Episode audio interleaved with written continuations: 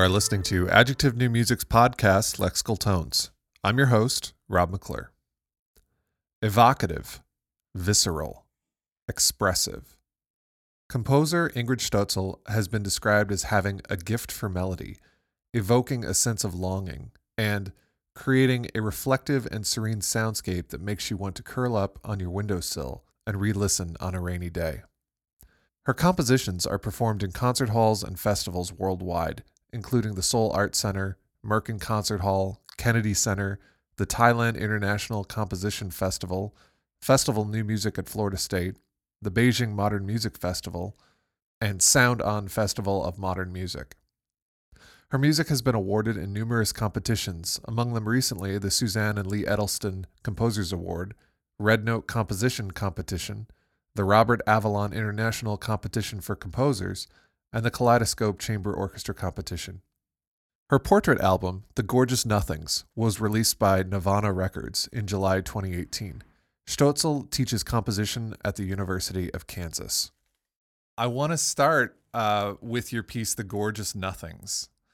And I believe that this was the piece when when we saw each other at the West Fork uh, New Music Festival. I believe that this was the piece that you were presenting on. That's correct. Yeah. Wait, a good memory. Wow. so uh, this piece is for flute, oboe, piano, and soprano. How did you arrive at yeah. that instrumentation? Well, I worked with a, a trio, a flute, oboe, piano trio for quite a while. Um, their name is Allegresse and they had commissioned pieces of mine before. And um, and then this local soprano sarah Tannehill, um, she's worked with them as well and they're like we need repertoire. And um, so they've they formed you know this pre-existing trio uh, formed together with the soprano and it's just it really is a need uh, combination. The the three treble really you know as you have flute oboe and soprano um, I I had some fun working working with them and and um, and they recorded the piece and it was really quite magical. Yeah, I mean let's let's talk about the text. Yeah. So where do, where does this text come from? So, you know, I love the libraries and especially public libraries and often when I'm looking for text. I and i don't know. I i, I have something saved that i want to set but i wanted something special and i just went to the kansas city public library and i was browsing the stacks um, and i came across the facsimile edition of emily dickinson's envelope fragments.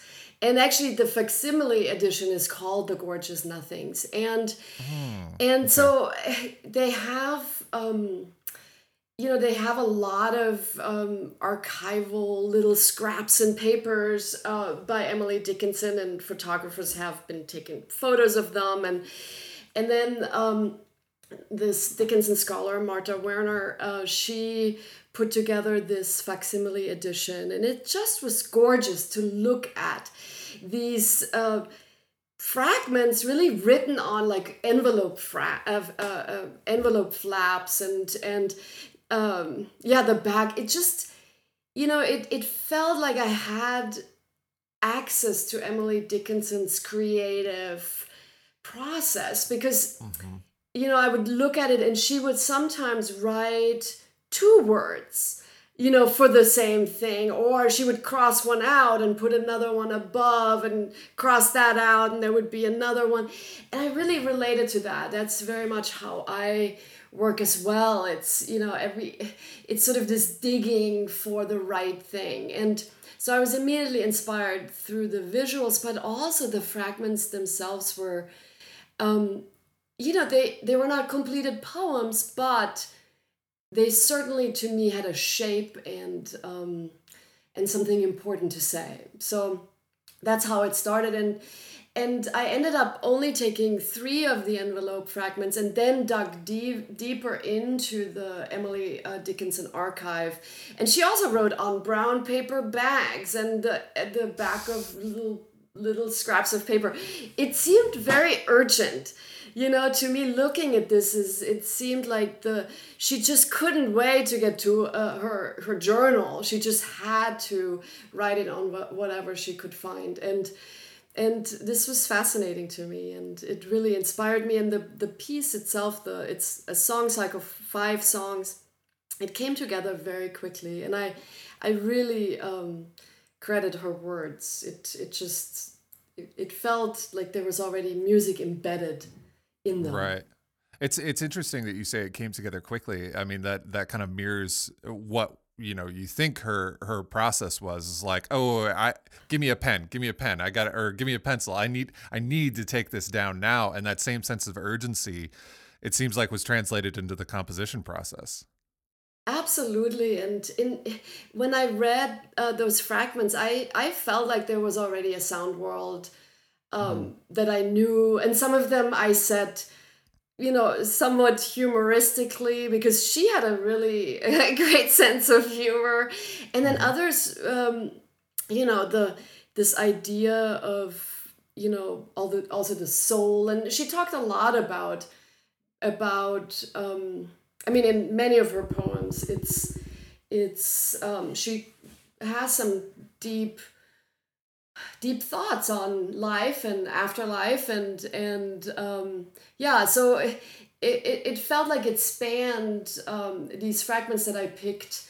I felt like they belonged together although they were not she did not put them together but i sure. needed something that still made sense uh, as a cycle. And so actually the dickinson scholars really helped in that respect because of course they analyzed these fragments. I'm not you know a scholar when it comes to to Dickinson or poetry at all.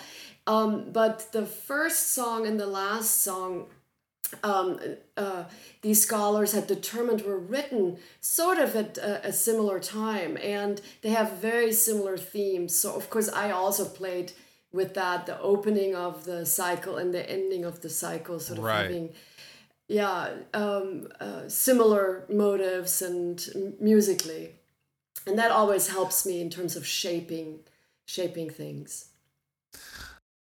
The the gorgeous nothing seems like such an eastern philosophy you know like th- these are fleeting kind of nothing thoughts that are are beautiful or or made more beautiful by their seeming incompleteness and and yet somehow they're they're entirely complete. I know i love how you said that and i think that's um, that's why I was really drawn to them. And also the way they were written on these scraps of papers. You know, I think poets um, often, when the, the, the, the poem is finished, they really think about how many words in one line and, and how to present the poem. Uh, on um, the piece of paper as well or the published version. But because she was limited to the shape of whatever scrap of paper she was using it also sort of changed the way the words were aligned. And and that similarly was inspiring to me um, uh, and the way I sort of some oh, some of the pieces were very brief because of that um, and because the way it, it, it just looked to me on the on the paper and um, but you're right. I mean she there, there's definitely eastern philosophy you know this idea the third song is paradise is no journey because it's within. It's it's very much you know this idea of of um, you know we keep searching for things outside of ourselves when really all we need is already is already there. And and um yeah so i i felt like um i could really this this really aligns with some of my uh, you know spiritual um beliefs and and um yeah i think that really inspired me even more. One thing i wanted to I, wanted to say was you know your melodic leaps in the vocal line are just wonderful I mean, it th- this piece in in certain ways with that respect, you know, how you will be in a certain area of the voice and then just leap up to to a note um in in a higher register. It kind of reminds me of the uh, of this Ravel piece, um, three poems of uh, Stéphane Mallarmé, where he I, I don't know how he does it, but he he just leaps to these high notes in the voice, and it just kills me because the notes that he chooses are just the perfect note. There could be no other note choice. And your piece really, really reminds me of that. There were certain moments where I was like, ah, that's just so good.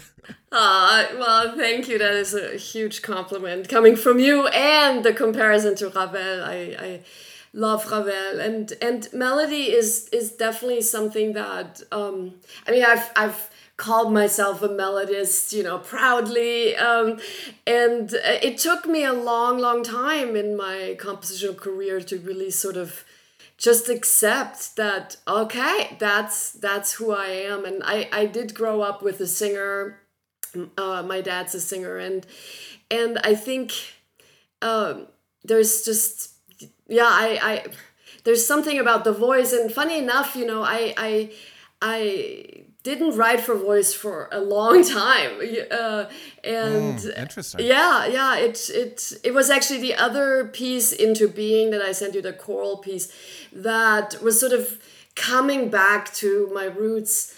Partly it was i grew up with choral music i grew up with vocal music uh, in my family and i felt like i had to really catch up in terms of instrumental music and so i focused during my studies i really really focused in on instrumental writing. I love chamber music, and actually, the my favorite now is vocal chamber music. You know, uh, voice plus instrumental ensemble. I think there's mm-hmm. uh, there's just so much power in that, and um, but for a long time I didn't write for for voices because it it felt like the thing I knew, and I had to really learn these other things. Um, and so it was kind of a, a, a coming a coming home and and uh, I've been really enjoying these last, I guess, five five or six years writing more vocal music. And um, yeah i you know in terms of melody i really do have many many many versions. And sometimes it just really isn't the right note. And i i will just work on it until um, it feels like it is the right note. And i can't explain it why one note will feel like the right note. It's just once i once i have it i know it's the right note. For me you know. Yeah. It's yeah, a very absolutely. strange it's a very strange process you know? Um, yeah. yeah. Um, I mean, it's. I, I think it's interesting that you know you you grew up with vocal music, and then you you had to spend like maybe not spend some time away from it, but also like you you knew that oh well I I see my own like uh not deficiencies but it's like i haven't done this you yeah. know so I, I need to do this like i need to kind of round out myself as a composer and it, you you step away because maybe maybe you know it so well i think that's that is totally a, a theme that has uh, cropped up on the on the podcast with other composers. You know, they uh, like if they're pianists, it'll take them a long, long time to write a, a, a serious piano piece. I know for me, being uh, you know coming up as a percussionist, after I stepped away from being a you know music education major where i was playing uh, performing a lot mm-hmm. and and you know doing percussion all the time once i stepped away from that and like devoted myself to composition fully, I didn't like I I kind of uh, like I was I was during that time I was writing a lot for marimba and then after that I haven't I barely touched it since. It's like and I, I, honestly I don't know if I ever will again. It, it's it's this thing like you you kind of build you know the the repertoire so well, you know the instrument so well. It's like, well, well, what do I have to say for this that already hasn't been said? You know, it it can almost like your main instrument is in some ways like how you how you can understand music, but in other ways it can also be a huge uh, like a, a crippling uh, deterrent to you writing seriously for that instrument again. I, I have just run across some other composers that that have had that same experience where it just takes them a long time to come back to the thing that they approached music through in the very beginning. Yeah. I I think that's very interesting and and although I you know I was never a singer like my dad it's just something that I think you know was in my ear and I did you know sing in choirs and things like that. But um yeah I mean I had it with piano. That was my main instrument as well where you know I would sit down at the piano and what would come is not at all me.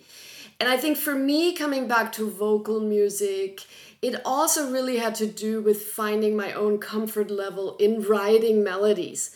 You know in really mm-hmm. allowing myself to to write melodies. And and it sounds silly. It you know as i hear myself saying that why? Nobody ever i never had a teacher in the us who said i can't write melody. That uh, but i think because um, i grew up in germany and you know music that's coming out of germany is is not melodic and is not harmonic and tonal. And and I I think I had this idea that somehow that you know writing a melody um, just is too simple. And in, in effect yeah i actually now i feel like it's so hard to write a good melody. It really is you know i like yeah. really labor over it.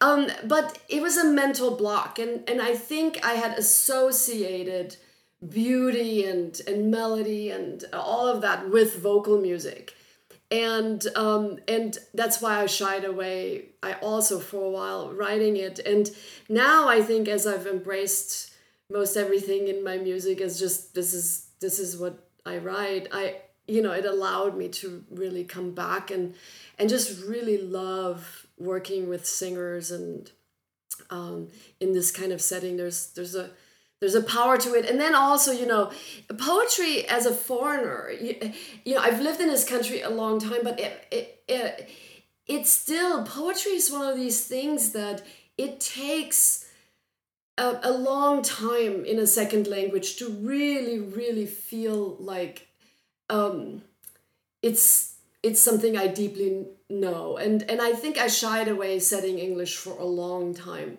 because I felt um, not as prepared as I was in German. But I didn't want to set sure. German poetry because I live in America, you know, and I want. It's important for me to for audiences to to also really grasp um, the meaning of what I'm doing, and so I think all of that.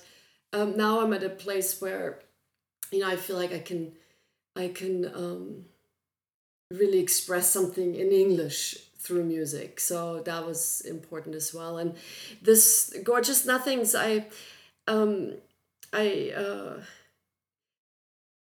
definitely something broke open in that piece for me and uh, my kind of freedom um, that's that's why i you know, it's hard to just send a, a few pieces for this podcast, right, right. but that's why I included it. It's still, it's, uh, I have a sweet spot for this piece still. And, you know, I, I'm sure you do too. I have these love hate relationships with pieces and, and um, some even popular pieces that I have that I'm like, well, I don't know, you know, I don't know if that's my best piece, you know, and then, but it gets played yeah. a lot and, and um, it's it's interesting these how and sometimes with older pieces I'm like oh man why can't they play something new you know so right, yeah. yeah. it's interesting how that works yeah there there's so there's so many things that you just said that I want that I want to touch on um that I mean first of all the the reading poetry and setting it in a language that is not your first language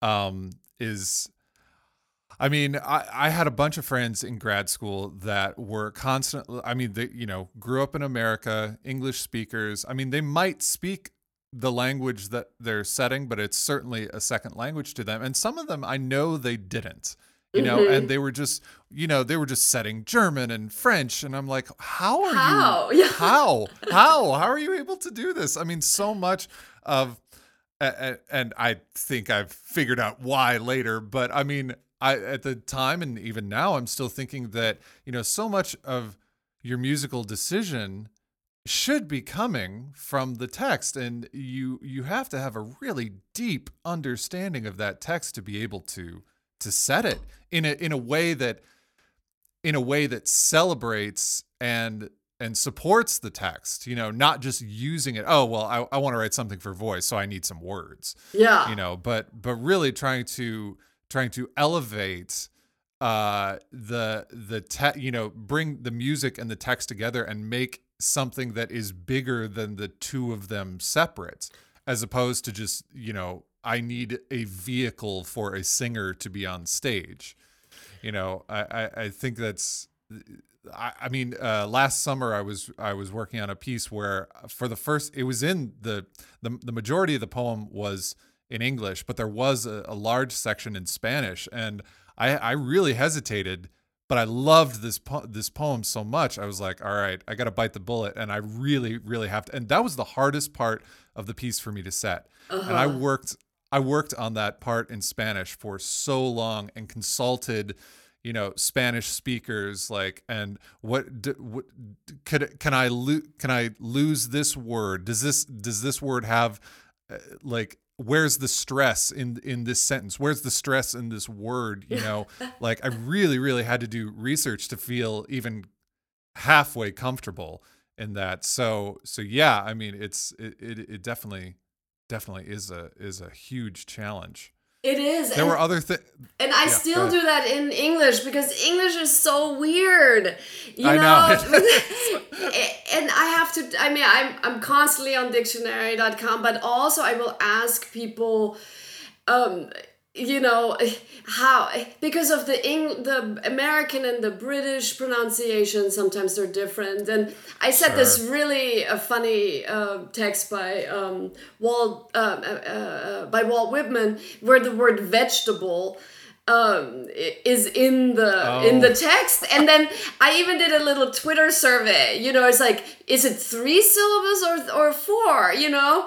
Because americans vegetable or is it vegetable, vegetable, exactly. Yeah. And you know and it it depends on where you live you know? And it yeah, it annoyed totally. me that there's no one answer and that i had to like make a decision decision on that you know because right. in german yeah. it's just it's just clear pronunciation is not a, a, mystery in german you know it just is mm-hmm. and and but in english it there really are you know ways yeah there are just often multiple ways of of, of even putting a stress on a word and i'm like why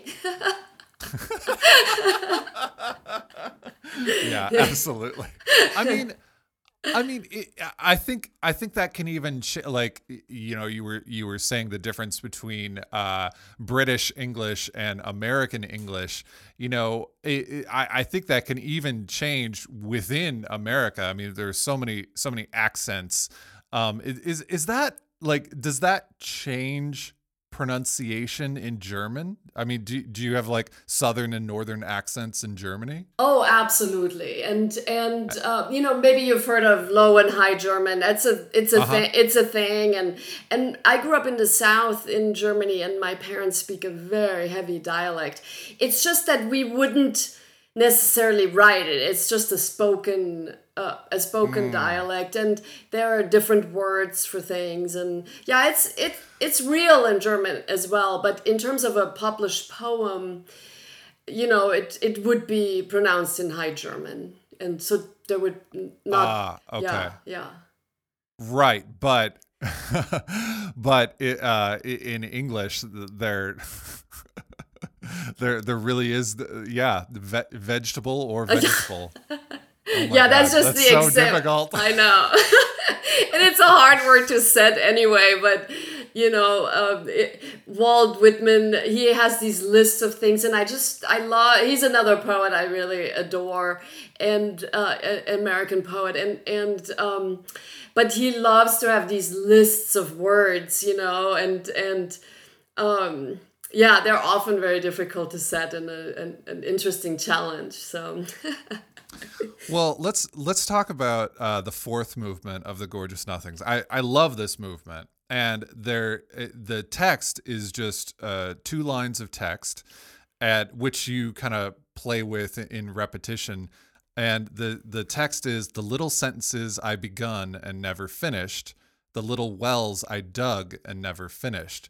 And I just thought it was it was so like you're the poem is playing on this you know th- this comparison between words and and a physical action but also the actual words that she has used the i begun and i dug. You i mean it i actually had to i'm glad you sent the score because um i went back as i was listening to it and i was like wait what? Huh? How does you know be, because they sound the the words sound so similar and uh it, it's just it, it is this little like play on words and it, and it's a kind of a beautiful concept i mean you and you said it in this like kind of little binary form and it's it seems that the motive that you are kind of spinning out in the first half the melody for the the little sentences i begun um gets inverted but kind of not quite with the little wells I dug. I mean, was that can you can you just talk about that? Yeah, I mean this one actually um uh, first of all it, it was written on this really narrow little piece of scrap paper and so you know the way it looked on the paper also is like she just managed to put like one word or two words, two short words on this narrow piece of paper. But then it was a long, um, so she used the top part of the paper and then there was a lot of empty space on the bottom of this little strip of long paper. And that to me also like really made it feel un, unfinished. Um, you know it, it, there was something about still having all the space and not finishing that thought. So that was one thing. And then i loved the idea of the little it, it being there's two sentences right? The little sentences i begun and never finished and then the little wells i dug and never filled. And the, like why would you dig a well and not fill it? You know that kind of there was these contradictions in it. So what i did in the in the first uh, the first part the little sentences i begun and never finished is that the little became this this motive but the space in between would would get shorter by an eighth note each time i would i would repeat it so that when we get to the punchline and never finished it almost feels like this cadential arrival. Yeah. And then, yeah, and it, it absolutely did. Yeah. Yeah, and and the, the you know the the players, it's all in unison. It's basically unison and octaves. So in this first statement, everybody is playing the same thing and singing the same thing. Um, so then there's a power, of course. You know, I've set up this expectation that the second part will be very similar, and um, and when expectations are set up, as you know, as a composer, there's a great power in not doing exactly what's what's uh, what one might expect. So I start the second part very similar with the little, but but then immediately there's a counterpoint between the singer and the and the instrument. So that's different. Mm-hmm. And then also it's it now like you said it's inverted and i was thinking of you know a simple sort of you're digging it's a more downward motion than um, right um, yeah, yeah, and and then also it, you know it it finishes never filled to me it was the fourth song so i still have the fifth song to finish this the cycle so to me it kind of just is uh, it, the piece has an ending but not really. Like it just kind of hangs there, much like I thought the her words were on the piece of paper. Like there's space afterward that you could fill some things in. And so all those things were very important to me. And and um and when you write sort of predictable music it's very repetitive but at the same time because of the the, the space between things changing it is also not predictable. Um, so it feels yeah it's it's finding always that way of of keeping a listener engaged and and um, especially when i'm using sort of re- repetitive patterns. Yeah i mean this that type of writing i think is for me some of the most fun types of, of writing to do where it's just like okay i've got i've got this material and i'm just going to play with it. And it's it's literally just that that's all it is just playing with it. Like how can i like how can i change the how can i change the stress of the you know put it put it on a different beat put it on an upbeat instead of a downbeat you know? Yeah. Uh, change the change the amount of rest between repetition. That that is that's like right up my alley. I think i think it's so fun to to to write music in in that particular way And so uh let's go ahead Yeah, and I just want to say, and, and it also, I think, allowed me because I knew this was going to be playful. You know, the word the in English, you know, is about my least favorite word in the world because it's so hard to set, right? The. It's, Yeah. it's, and you don't really, you know, in normal, in normal world, I wouldn't give it any emphasis, right? But there was something about this um, the way she wrote the first words it was like the little it had so much like to me the the emphasis like looking at her handwriting the emphasis on the word the little and the little wells the little sentence the the was it became very important and so i accented it which is very much something you know, I would tell my students writing for voice, don't, don't give Right, the right. the emphasis, right? But I'm doing all these things in this piece that is very playful in many ways, you know, and and sort of, and even splitting worlds, words that shouldn't be, you know, we don't hear the full sentence. Um, you know, I, I split begun to just but, and then she starts over and and so it, it yeah it was very very playful and i allowed myself to have fun with the words That's that's really. Do you ever have these uh, these moments where you know you kind of either you say a word so many times in a row, or you look at a word and all of a sudden it's like, wait, I, I've I've been ignoring that for so long. It almost takes like.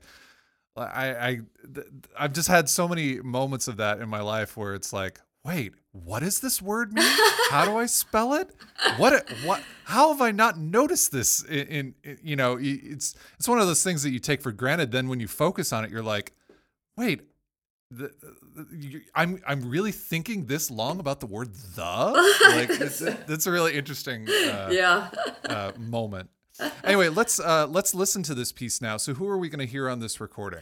so the soprano the soprano is sarah tannehill anderson and uh, she's uh, a kansas city soprano just uh, has done amazing work and then the the uh, trio the flute oboe piano trio is the allegresse trio Awesome. So let's listen to it now. This is the gorgeous nothings.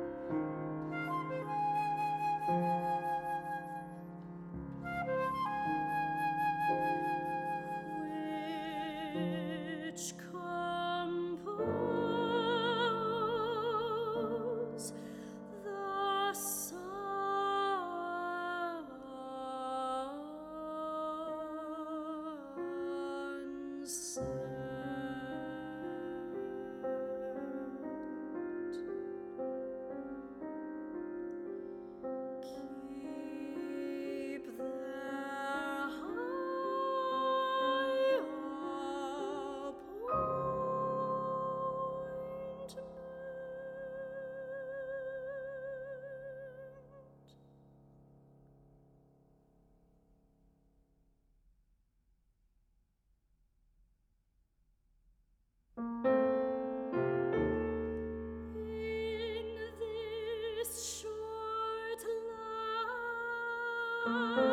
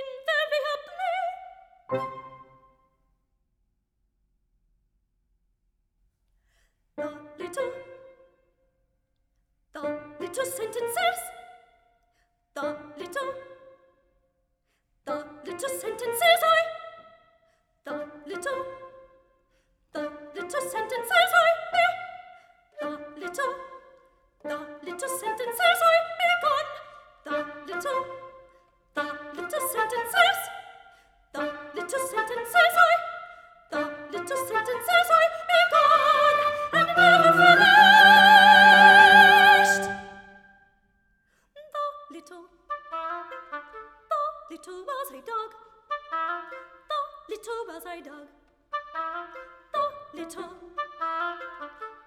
little wells I dug, the little wells I dug, the little wells, the little wells I dug, the little wells I dug, the little wells, the little wells I dug, the little wells I dug, the little wells, the little wells I dug, and never feel.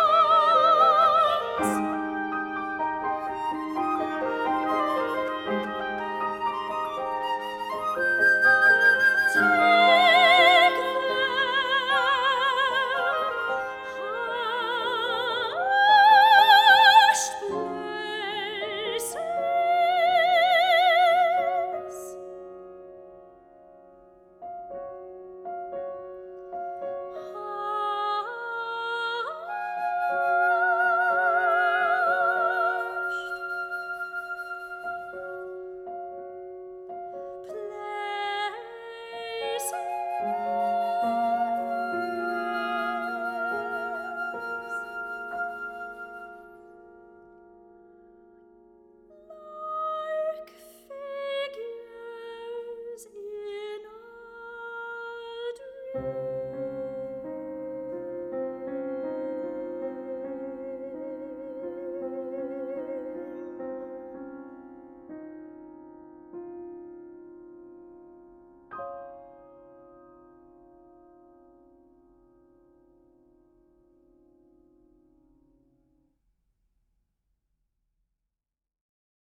let's uh, let's talk about uh, another piece of yours, the voice of the rain, and this is for flute, cello, and percussion. Who's playing marimba and vibraphone? That's correct. yeah. Um, this piece also comes from a poetic place, even though there isn't a singer, and we as the listeners wouldn't necessarily be privy to the poem unless we. I, I imagine you would include it in the program notes. Um, but this uh, it's based on a poem, "The Voice of the Rain" by Walt Whitman. How how does this poem inform your piece?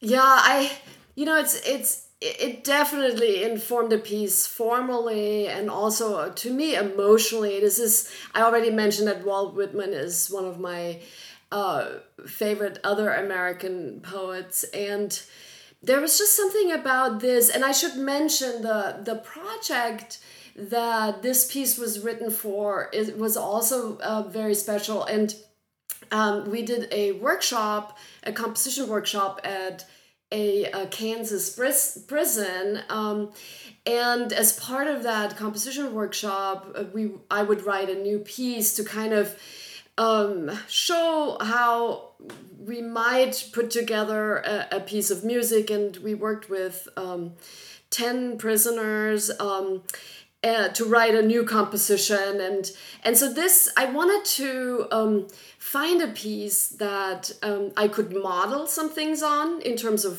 formally how one might take words but not use the words um, but for emotional inspiration and things like that. But also i i really struggled with what kind of piece would i write for you know um, an incarcerated audience? And you know i i wanted something hopeful and i wanted something um beautiful and life affirming because I, not that i know but i imagine that when you're in a situation like that when you have no freedom that you know i think a little beauty maybe can brighten the day. That's at least how i imagined it. So so i i was looking for poetry for this instrumental piece so that i would have a, a way to communicate with the inmates about music but have words because they they knew how to play instruments but they didn't really know notation and things like that. So the poem actually um, was a really great starter. And um, we actually improvised. Before i even played before the musicians played my piece we talked about how does rain sound? How does you know how would like love sound and we would improvise as a group of musicians and it was really it was such a great icebreaker and then they started sharing about their emotions and and then i have to tell you the the performance of this piece in the prison uh, you know the the inmates you know they're not on they don't have phones they don't they don't have no distractions they don't get a lot Sure. of they don't get a lot of attention or or anything in their lives. And and their reaction and the way they shared what they experienced with the music i it, it was really uh, i have if you could see me right now i have goosebumps because it was it was just you know i didn't in that moment we were just all human beings creating together being in music and letting music do what music do does best which is i think music heals i think music connects um, and it was truly an amazing experience. And I, the poem became sort of this um, yeah it became a, a, a tool for me to to connect with the with the inmates and then create with them. Um, so it was it was quite special i think the poem is is special Yeah, that's that's wow. That's a really powerful experience to uh, to go through, and uh, and to have to have this piece kind of come out of it. And I imagine you know re- realistically, all the senses are uh, capable of you know producing uh, or inciting memory for you. But I imagine that when you listen to this piece back, you know, you have a kind of a flood of all those memories from work from working with uh, from working with the inmates. It I, I do, and it was really truly, and, and my colleagues uh, who play on this recording and were with me in, in the prison, I'll just mention them because they're amazing. Sarah Frisof was the flutist, and Hannah Collins was the cellist, and Mike Compitello percussion. I think if you talk to any of us, uh, we would say this was a truly life changing experience. Um, and and also um, really affirming life affirming uh, experience to be able to create uh, music in that kind of environment and and and bring um, you know some beauty into their lives and and um, yeah and it it felt different than just playing for them. We were creating with them. We were yeah. there. And and you know this is a male this is a, a you know a, a, a prison with all male inmates. And and you know i i didn't know if i would feel safe or or how this would feel you know? It was just uh, until we were there and and we realized that all they wanted to do is share music and share their experiences and share their love for music. And I not once talked to any of the inmates about why they are in there. You know, some had been are in there for life, and and it just was never about that. It was just about um, the the connection and and how music can really you know bring people together. And if you saw you know also the there is a huge you know there are some people that would their favorite music was country you know and or mm-hmm. rock. And then there we had some rappers and we had um you know some people that wrote hip hop. And and and then we had a, a violinist you know who could play the violin. And and it you know even in those different styles of music and backgrounds they would bring you know we were a band. We were an ensemble. We were a team you know? And it didn't matter who was on the inside and the outside. It was it was really uh, magical. Uh, yeah. yeah. You were you were saying that you were you were talking with them you know how does the rain sound and how could how could you kind of produce that um produce sounds like that on your instrument? And i mean that's how uh, after a after a flute solo in the beginning of this piece, you kind of move into this section with that has uh, kind of creates the feeling of rain with kind of short punctuated notes and motives, and it I mean it definitely falls into a rhythmic grid, but still has that kind of off kilter feeling of rain uh, when it when it's just starting. I mean, when I was listening to that, I was thinking, wow, that, you know, that's really detailed work that you're that you're doing there to create that sense of uh, being on the grid, but still sounding kind of off of it. And I, I was I was gonna ask like, how are how are you in that part of the composing process when you when you're doing that kind of like nitty gritty little detail work to express an idea but it but the idea is larger than you know just the just the notes in the measure you know the the idea has to span you know a minute or so and it is made up of all these little moments and all those little moments had to be composed. So i'm, I'm kind of like yeah. yeah what what's that part of the process like for you like just digging in and doing those little moments? Yeah it was such a great question and it's a hard one to answer. Um, you know, I think if I speak for this moment that you're talking about, I, you know, it's funny when I asked the inmates to make rain sounds, they made very, very similar sounds to what I did uh, in my mm-hmm. piece, and so that was really, um, that was really awesome. I think um, in the poem also there's a lot of motion um, and a lot of music that I felt was already in there. So there there's things so I when the poem starts, you know, I am the poem of the earth, said the voice of the rain, eternal I rise.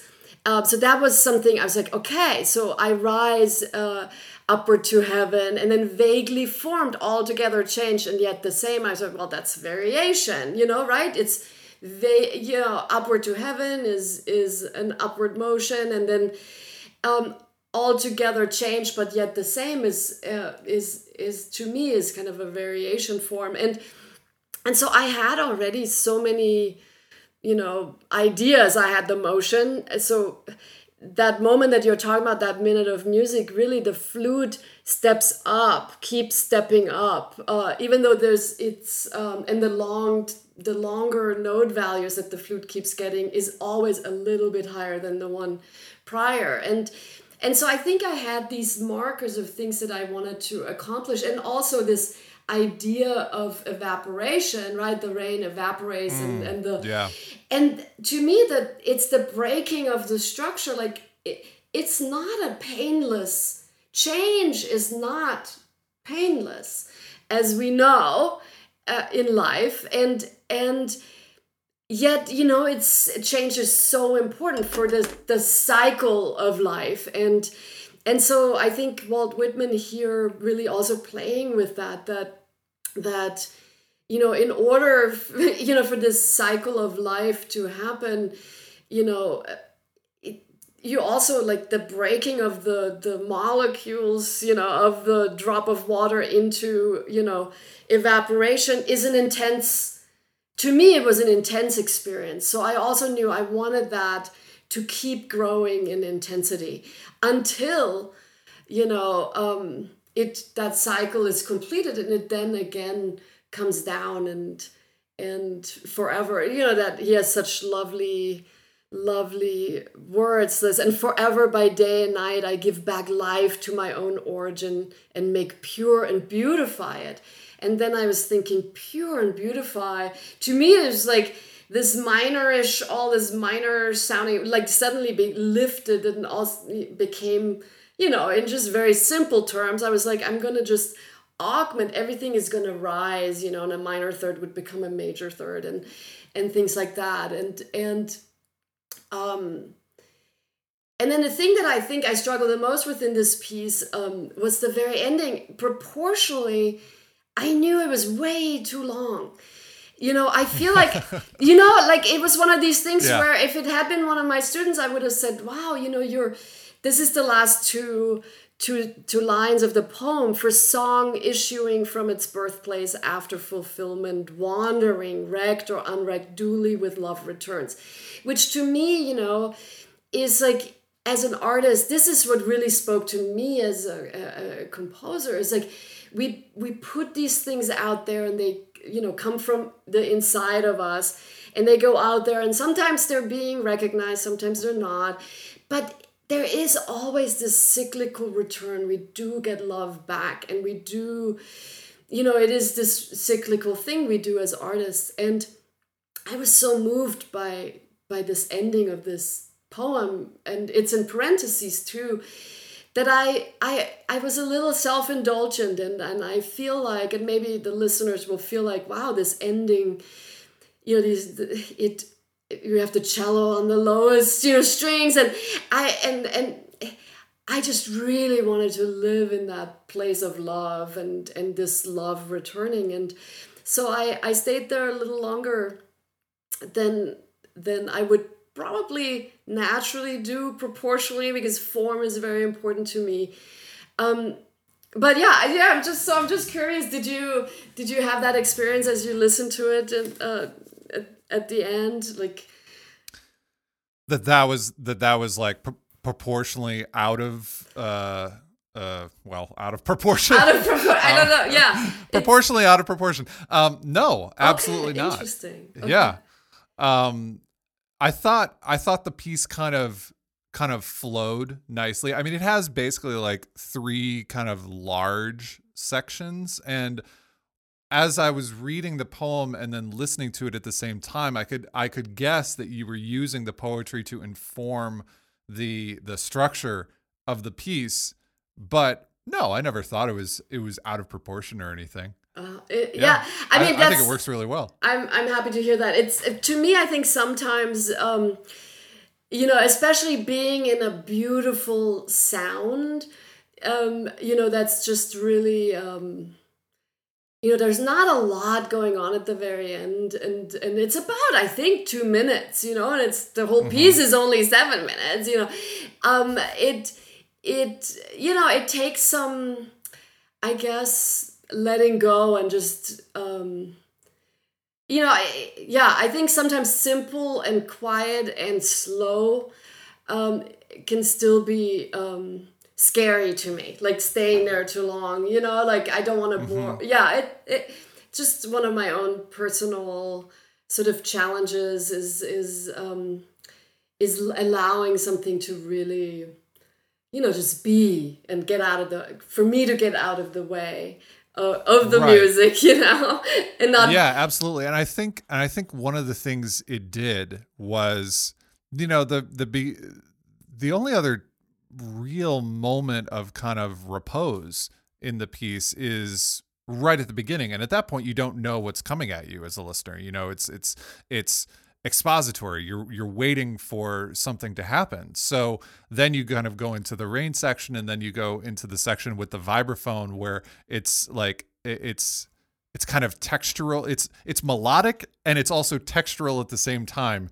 It's it, it was something that i thought was uh, very interesting that you know in that particular section you you don't really have a melody that is a through line throughout that section but you never have a place that is non-melodic either yeah. so it's like your your texture is melodic and your melody is textural in a way. It was it was just really interesting. But the the the end I think is the is the part where we kind of can like you say can kind of live in the sound and I appreciated the fact that you know since you were following the poetry it produced a non kind of standard musical form in Yeah. a way. You know, like you you kind of start with this uh, kind of frenetic rain sound, and then go into this more uh, with, with the vibraphone. It, it's it's kind of a more blurry,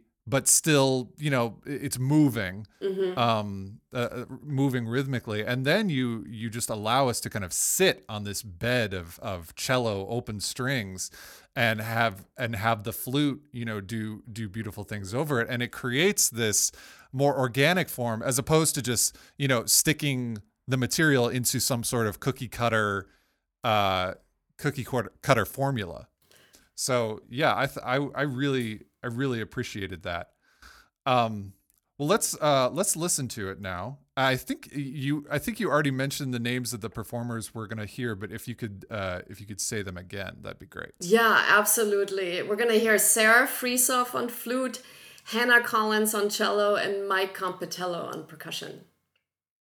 Great. So this is the voice of the rain.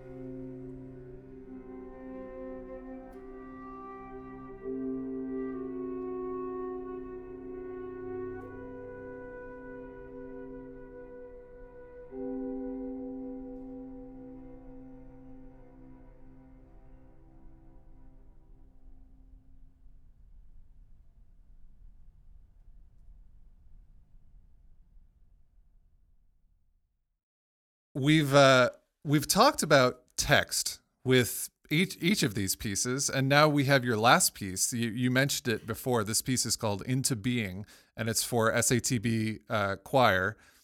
And out, and we've talked about text with the other two pieces, and yet out of the three, this has the shortest text. so, I know. so what what is what is the text? Where did it come from, and what does it mean? Uh, it, the, I know it's so funny that the choral piece of all Right. voc- vocal pieces only has really four four words. So hum hum sa, which is is um, a, a, a mantra. It's usually translated sort of "Who am I? I am that," or uh, like that. But it's it's considered the universal breath mantra, and and when I got this commission. Um, you know, I was really thinking a lot about breath and my I, I have my own meditation practice and, and things like that. And maybe people would know so hum hum sa also if they're doing a yoga practice. Um, so hum being sort of the inhale and hamsa being the exhale. And um, in this this particular piece, I think I, I chose to send this to you. Um, I, you know, I think I still I uh, vocal chamber music and then instrumental chamber music and and choral music have become just in the last few years incredibly important to me and i thought all of these uh, sort of they they sound like me but also have a very have have um you know show these three different um uh ensemble styles. And and this particular one um you know i i just i really try to just capture also emotionally the idea of an ensemble um expressing breath and and breath being this again there's this cyclical idea you know breath is the first thing we do and when we enter this world. And it's also the last you know we talk about our the last breath and and there's and all those things in between um, uh, with life. And it, it just felt like something i could express with a, a choir. Um, and um, i don't think it's a typical choral piece. I i don't know. I'm still trying to figure out even though i grew up with choirs um, i think i write differently for choir than maybe the the you know what's out there a lot. I don't know. Um, but um, it's sometimes it's although it sounds very simple um, it's rhythmically quite challenging this piece. And and um, it um, it it really asks a lot of a of a choir i think of an acapella Yeah. of an a cappella choir yeah Right, right, right. I mean, were there were there compositional challenges with working with so little text, or I mean, do you kind of forget that the text is there, or were you kind of working to contextualize and then recontextualize the text with maybe the harmonic choices you made? Um, yeah, I mean, it's that's a really great question. I, you know, I think there are. I was as a model, not as uh, you know, not musically, but as a as a text model. You know, in sacred music, you do have composers setting Gloria or Hallelujah or something like that. Just one. There's something special about like one one sort of mantra or one prayer and and what happens to me in terms of my own meditation practice and i think something that i wanted to perhaps um, you know instill in this piece is the the the, the when you when you almost forget about the words and when you almost are just in the breath itself right? When the breath becomes um, just uh, part of your centering there is such an incredible peace that i don't experience you know it, you know Right. all, all the time if i'm uh, but sometimes this really deep peace and and centeredness comes from um from doing a, a, a mantra or, or a, a meditative practice. And, you know, I kept imagining this choir. There is something special about, you know choral music because people breathe together and people you make one sound. Yes we think of the sopranos and the altos and the tenors and the basses but really the the composite sound is the the sound that that moves us as an audience member. And and i think for me it was about especially toward the end of the piece of getting to a very very you know peaceful peaceful place centered place um, that perhaps if an audience member were to experience this in a maybe live setting especially there would be a sense of calm and and um, yeah so yeah, I mean, I I read your I read your program notes that we take on average uh, seventeen thousand breaths in a day. Um, I didn't I didn't realize that number was so high, but so I had to that that prompted I had to Google the average number of days that a person lives. Oh my god! and, and the the average human lives about 27,375 days in a lifetime, in, an, in an average lifetime. Wow. So if you multiply breaths by days, we take uh, 465 million 375,000 breaths in our life. And the vast majority go completely unnoticed unless you uh, like like what you were saying unless you actually unless you have a meditation practice or if you're exercising or if you're playing a musical instrument yeah i mean those are the those are the times when you know you you are really conscious of your breath and and how it is controlling every you know in in a sense controlling every action you make and yet it is so out of the way from our conscious uh our conscious mind that we can take oh you know almost 5 million 500 million breaths in a lifetime and not and and maybe be aware of you know a thousand or Yeah. something like that you know And I think that's why the breath is so powerful it's being used.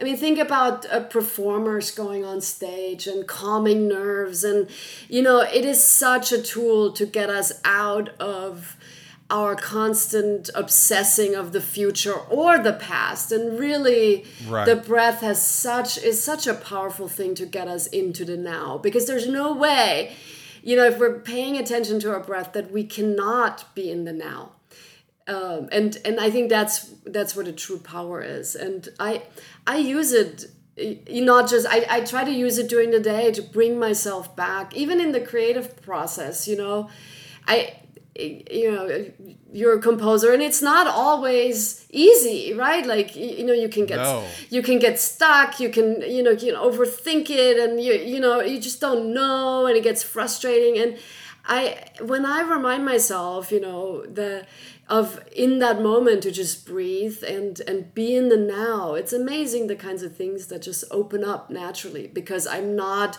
worried about is this good enough is this you know yeah or you know am, am, i'm not in the past worried about having failed or you know those kinds of things that can really create doubt and and, and anxiety in a creative person in anybody but i think creative types we tend to really you know uh, uh, yeah doubt we focus. yeah doubt can really creep in and i i find that if i if it creeps in and i just let myself um, breathe it it it really helps me come back into the now um, of the creative Yeah. process yeah Yeah, ab- I um I actually do a very similar thing because there um especially when I was uh in my last year of teaching in China and and the first year of coming back to coming back to the states to start this job there was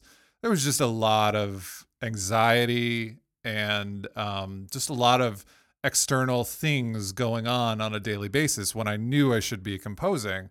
And um, I I reached out to one of my former professors because uh, one once I had uh, seen him at a uh, it was before a concert and he was in the he was in the concert space by himself and he was just sitting with his eyes closed and was breathing and was was meditating at the time. And and I was like okay well you obviously you can guide me a little bit because this is how I'm feeling right now. And it's just like I can't write. You know I go I go to sit down to write and I have 50,000 other things like invading and I can't focus. And and he just gave me some kind of simple like this is you know this is what I do. You can read you can go and read about it here and I've like you I use it uh sometimes if I'm especially you know kind of manic on that particular day um, I'll it,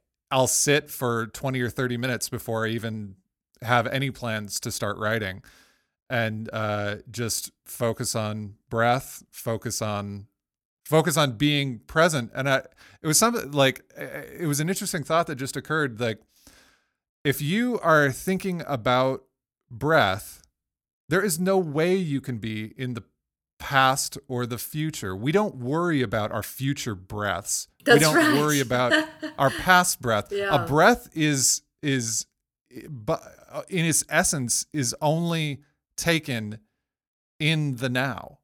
That's and right. That, that, that's yeah, that's uh that's that's really interesting. and it's power Um, it's powerful and i think you know honestly i think it makes us better teachers to remind ourselves of this like before we teach and and uh, i i find it's it's helpful in my creative process but also just in support of other people's creative process you know um is to not um yeah to just be in the now to be present to be Yeah. to be listening Right, right.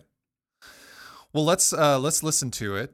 And uh who who is the choir that's on this recording? Yeah, so this uh, is a recording by Khorikos. They're um, in New York City, and um, that's a recent recording um, that they just did. Awesome. So this is Into Being.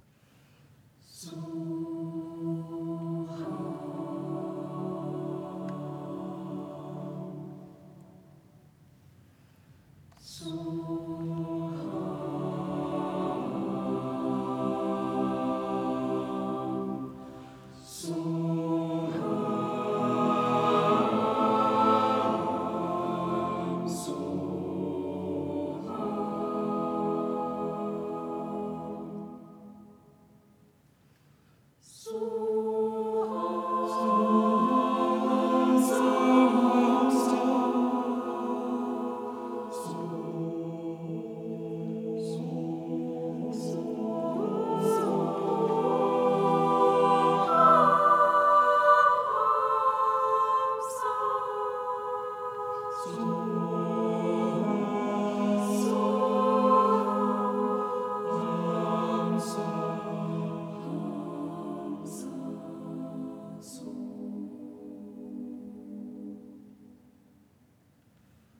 Hum.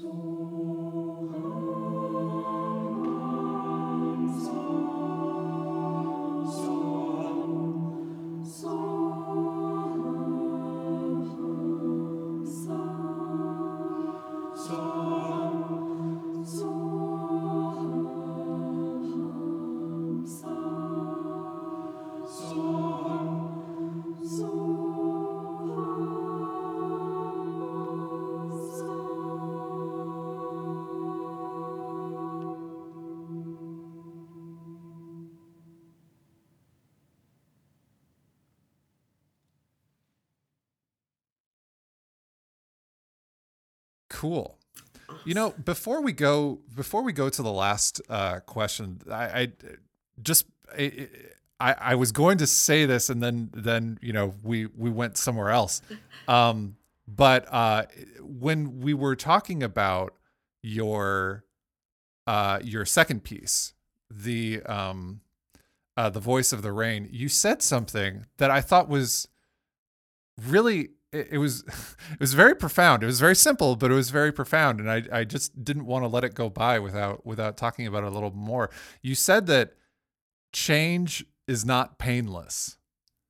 Yes. That I, that that's I I don't know. That's such a simple statement, but it's so very profound, and it's uh you know just like just like what we were just talking about with uh, into being you know being present and being in the now i think re- remembering that because i i think that uh in you know in our current culture um you know everything's moving at at a rapid pace and we just expect uh, oh well things are going to change you know Mhm. but i also i i think that a big portion of the population is actively seeking to avoid pain in at all stages of life and i'm and i'm like you know the reason you know how to ride a bike is because you fell off and that hurt you know yeah. like and cha- you you have kids, you know. oh god yeah like yeah. like when when they have those opportunities you know as a parent it's it's difficult to to let them uh go into the situation uh, as the parent knows like you're gonna hurt yourself. I, I know this is coming.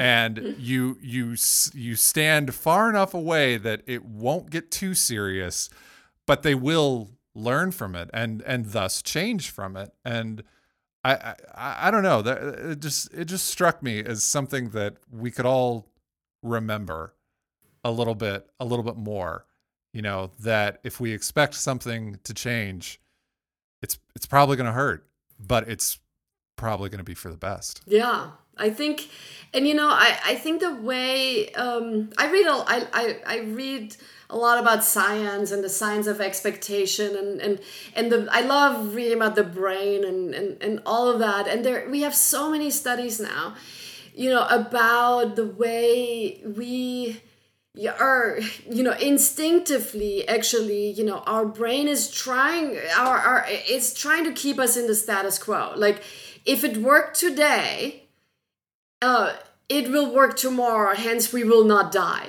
and so we actually Right. have to actively seek out change and seek out you know um because we will stay in painful situations let's say or or in like okay situation because um uh, you know just from our from our evolutionary standpoint it's better than it's a defense It- mechanism. yeah it's better than dying. So you know so if it works today it's best to just keep it going. And i think that's why so many people get get stuck.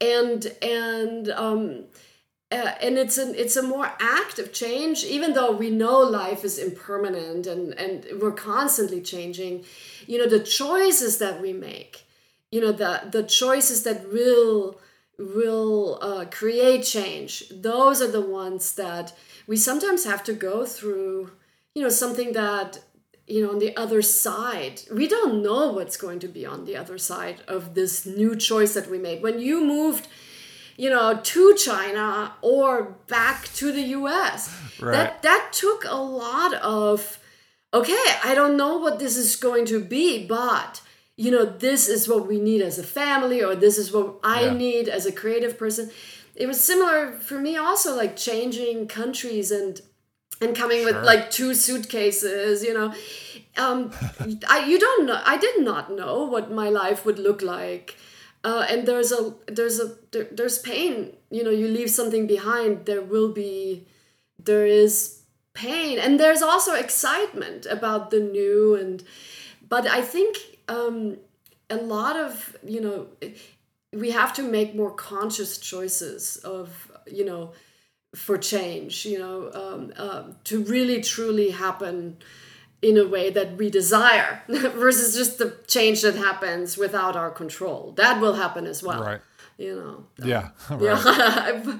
so. Well, well, speaking of speaking of choices that that you had to make, I mean, let's let's get to the last question that uh, that I ask all the composers and artists that come on the podcast. How did you come to music as something that you wanted to pursue for your life?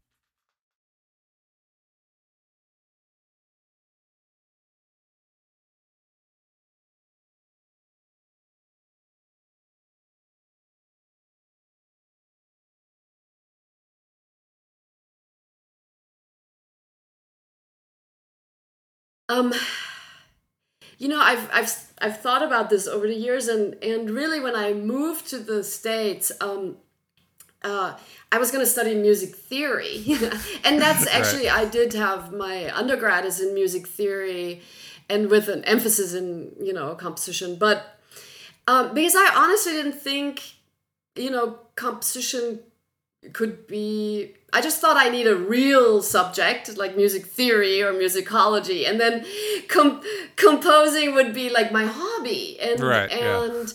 and part of it was I really did grow up with zero role models. I did not know a woman composer in my life, even though my my my father was a musician. He was a traditionalist. He really only sang dead dead composers and and so i just really didn't know. And it wasn't until i actually was in the united states and i met in my first uh, either first year or second year um, of undergrad i met joan tower and she just blew my mind. And uh, an incredible human being composer and generous person. And and i just i she doesn't know this i'm sure but she changed my life you know because i she was such a great role model and was um, you know uh, in kansas city at the time to right. have an orchestral performance and i remember yeah i was this little you know little undergrad and yeah. i was in the i came early to the concert and i was in the audience and she came out you know and she said hi to me and i remember that in like i was you know, she, because she remembered me from the master class. Now thinking back, probably because I was the only woman in the in the master class, you know, but I didn't, you know, at the time I I yeah, I was just so thrilled that that um uh she remembered me and and it made a huge impact and and I started taking composing seriously. And uh, so it happened during my under, undergrad even though as a i started writing music when i was very young um, but i just didn't take it seriously. It was like oh it's something i, I do. Yeah. So joan tower awesome human being. Still writing still composing. Love it. So.